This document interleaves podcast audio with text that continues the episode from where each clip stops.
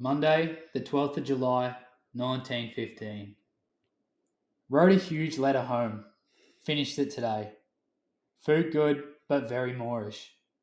Over 300 beds in this hospital, which is a big brick building previously built for a timber working shed, and a piano is here for our use.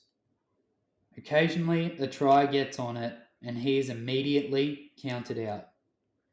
A good man receives yells of more, we want more, and so on.